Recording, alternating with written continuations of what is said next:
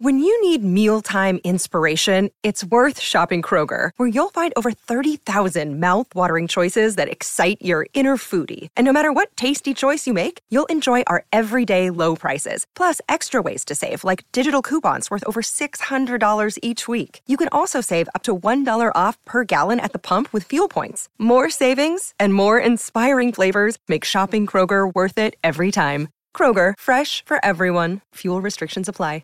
Shares going up in this boy, four buck chuck. All right, let's get started in the birthday game. Yes. First one. I was born in uh, Worcestershire, England.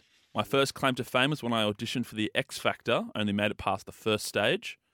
I was then put into a supergroup with four other- other contestants. Harry Styles. It is Harry Styles. How old is Harry Styles today? Harry Styles would be 33. 32.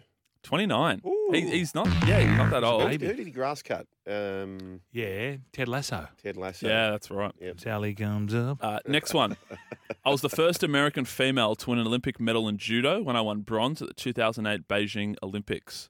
I soon joined the UFC and quickly rose to stardom. Ronda Rousey. It is Ronda Rousey. How old is she today?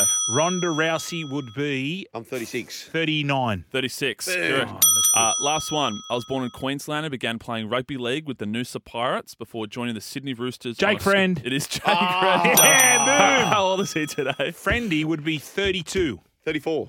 33. so, uh, Shugman's birthday game. Happy I had birthday. so many facts that I didn't get to go through because you guessed them so quickly. So, Is well there done. another good one you want to squeeze in? Uh, no, that's uh, Boris Boris Yeltsin's birthday today. So that, that's Boris another one. Yeltsin. Boris Yeltsin, and Paulie Shaw, Yeah. Oh, Encino Man. and uh, Cam McInnes as well.